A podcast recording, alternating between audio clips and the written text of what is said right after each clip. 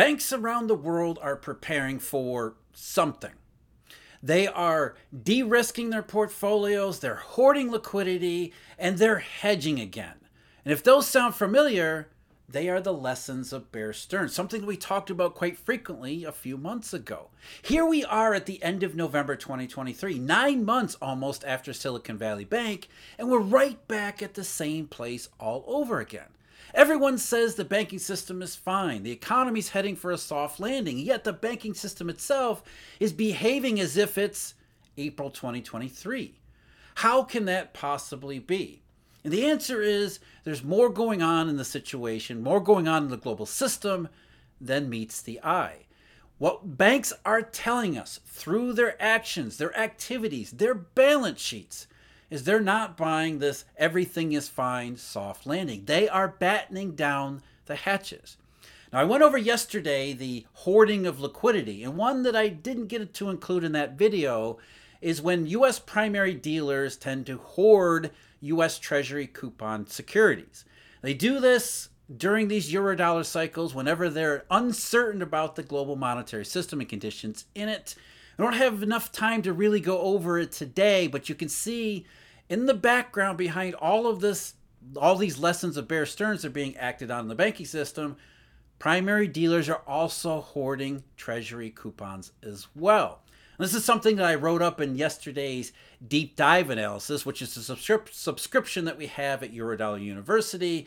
And there's a lot more to be said about why tre- uh, primary dealers hold treasury coupons, as I said yesterday in the deep dive analysis, which is probably going to end up being a topic for a video one of these days, additional video, because it is an important part, collateral as well as cash in circulation, deflationary money. When primary dealers start hoarding US Treasury coupons, that is not a good sign.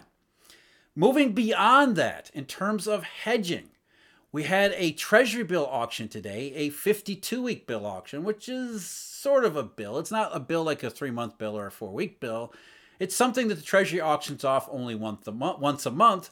So it's more like a zero coupon short term Treasury note. But either way, what is of note from this today's Treasury auction of the 52 week bill is the rates. If you go back a couple months to early October, what you see is the high yield for the 52 week auction, which was 44 billion sold, the high yield was 5.185%, and the median was 5.16%, with 36% of the auction at the high. Fast forward a month to the end of October, the high yield goes down five basis points to 5.135%. And then today's auction, the high yield has dropped 20 basis points to 4.935%, well below where the secondary market is. The media was just 4.90%.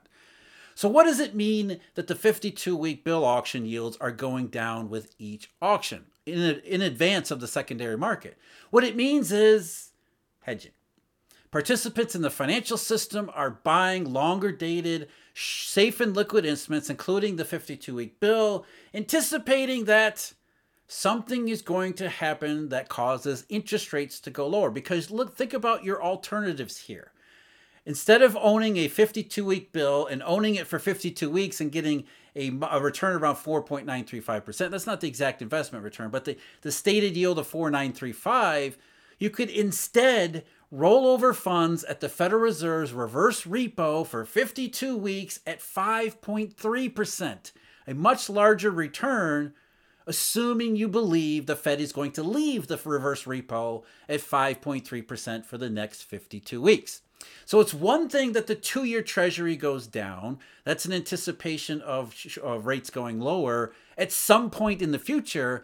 It's a it's a it's another thing. It's a similar thing, but it's another thing when the 52 week bill yield starts to go down substantially too, because that's moving up the curve and it's the market becoming more and more convinced that rates are going to go lower. And why do rates go lower in the future? Well, recession is one thing, but so is trouble in the global liquidity system, the eurodollar system. So we have hedging in the, just something like the 52 week bill that has accelerated in recent weeks. An additional form of hedging that's forward rate markets, which are similar to what we just talked about in the cash market with the 52 week auction. In US dollar terms, that, oh boy, term SOFR. I still don't like term SOFR futures, but those are what we have to work with nowadays. Term SOFR futures, as I mentioned in a recent video too, the contract spreads, the calendar spreads, they're starting to invert more and more heavily and in a way that's more and more familiar to March, April, and May of this year. Nervousness across the banking system, across the financial system around the world, US dollar terms. The December 23 to December 24 contract, that is now 108 basis points inverted. These are massive inversions, just like they were early in the year. The December 23 to June 25 contract, a little bit further down, that's a massive 161 basis points inverted. Again, these inversions are coming back throughout the month of November. Even the shorter term, December 23 to June 24, that's inverted by 42 basis points. So inversions in term SOFR, heavy buying in US Treasury bills.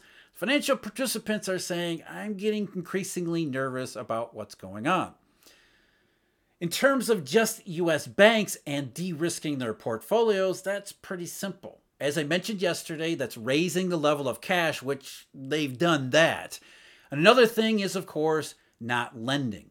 You tighten down all of the potential risks in your portfolio, which means you don't extend new loans because new loans tend to be more riskier than, say, holding cash. So that's what we see in the H8 data. New loans since the beginning of October, really since this trend really started to, to, to show up. It was really the middle of October. But the beginning of October, whether this is related to banks fearful of spillover in the Israel versus Hamas conflict or because this goes back a little bit further than that, I think it's an extension of the negative trends in money and the economy that have been developing since the early part of August, which we've talked about repeatedly here. But either way, since the beginning of October, total loans, according to the H8 data from the Federal Reserve, those are basically flat, only increased 5.6 billion in about a month and a half time. Commercial and industrial loans, though, banks have cut back almost $30 billion in that category in the about six weeks since early October. That's another cyclical signal, as well as a de risking signal that U.S. banks are not constructive on the economy. They don't want to lend to firms.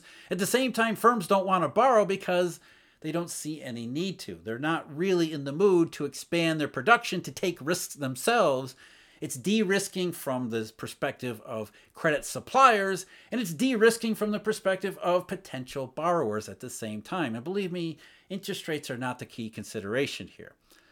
Commercial real estate loans, those are actually up by 6.8 billion, but that's not a big amount, and that's more contraction than not. We need an increasing amount of lending in order just just to stand still in the nonlinear world that we live in. So 6.8 billion increase over 6 weeks, that's not that's really an actual that's actually like a contraction there.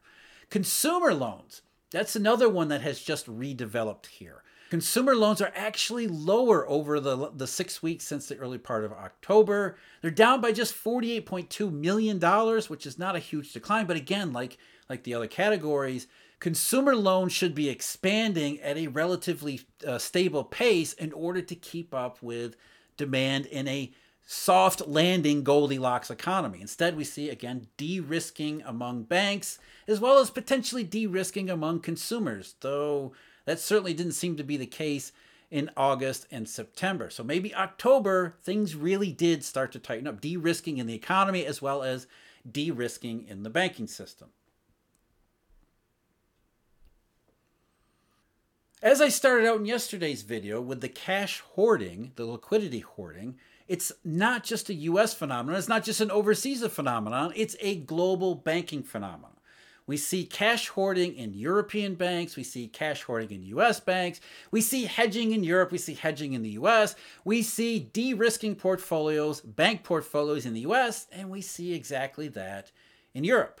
Earlier today, the European Central Bank released statistics on the European banking system, and to no one's surprise, European banks continue to contract their lending portfolios, their loans. Total loans were down 0.3% year over year. Uh, they really started to decline in November of 2022, right in the aftermath of the, the September October 2022 collateral scarcity, shortage, run, banking crisis 1.0, whatever you want to call it. That's when the European banks, along with their American counterparts, really started to take a hard look at their operations, at the overall circumstances, and began to alter their operations for overall circumstances that were increasingly worse. And of course, a couple months later, we had the first part of the banking crisis that erupted in March and April. And now here we are back again. So, European banks, even though the year over year rate is just minus 0.3%, again, nonlinear terms, going sideways to slightly lower is a large contraction, especially compounding over a large period of time. We're going back to November here where le- bank lending overall has been flat to slightly lower. That's almost an entire year of almost no lending in Europe, no increase in lending in Europe in absolute terms, which means contraction in lending, credit crunch there, de risking among banks. Household lending has fared a little bit better. That's up 0.3% year over year. But again, really it's it's flatlined since last fall. The big one though, like commercial and industrial loans in the United States, Loans to NFCs in Europe or non financial corporations, basically the same thing. Those took a tumble during the summertime. They didn't really rebound much in October. They're down 1.3% year over year, which is a substantial decline. Again, European banks are de risking in their loan portfolios in the same way their American counterparts have done. One thing that European banks are doing that's also just like their American counterparts, though not to the same extent, not quite yet, they are building up a cash cushion too. What you see is that European banks during the 2022 energy crisis, so March of 2022 when oil prices spiked and energy and electricity prices spiked, really up until around September of last year, European banks started hoarding cash by the bucketful. And this is cash that's left over after accounting for uh, balances held at the ECB. So this is other sources of cash in the in the European bank system.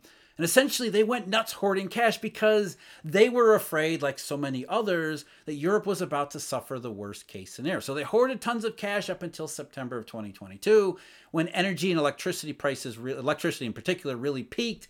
And then with the electricity crisis, a mild winter rather than the worst case scenario, which materialized, they started to pull back on their cash cushion. But at the same time, they were experiencing deposit flight.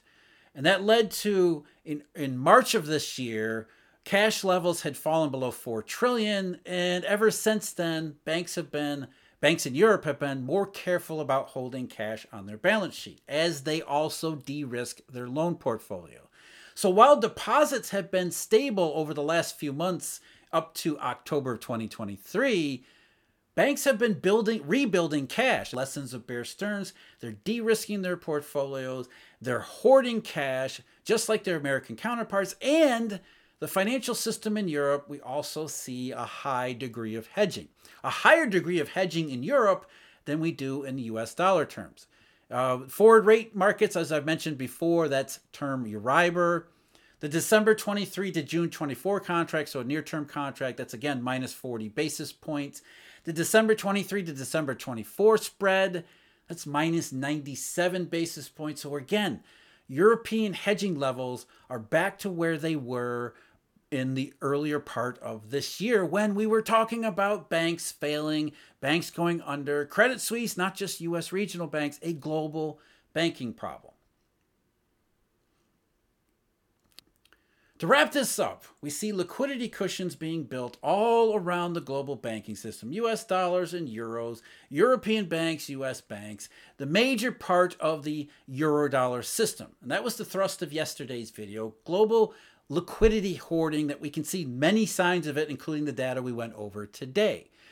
The thrust of today's video, though, that was de risking and especially hedging. The de-risking we see banks, they don't want to extend loans, especially cyclical loans like to, to uh, commercial industrial enterprises, as well as in Europe, they call them non-financial corporations.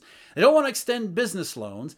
Europe, U.S. banks are now apparently reluctant to extend consumer loans, so they're de-risking their loan portfolios, both Europe and the United States, taking fewer risks, extending low, fewer loans, which leads to more recession type processes, which leads to more de risking in banking, and on and on we go, heading toward a recession.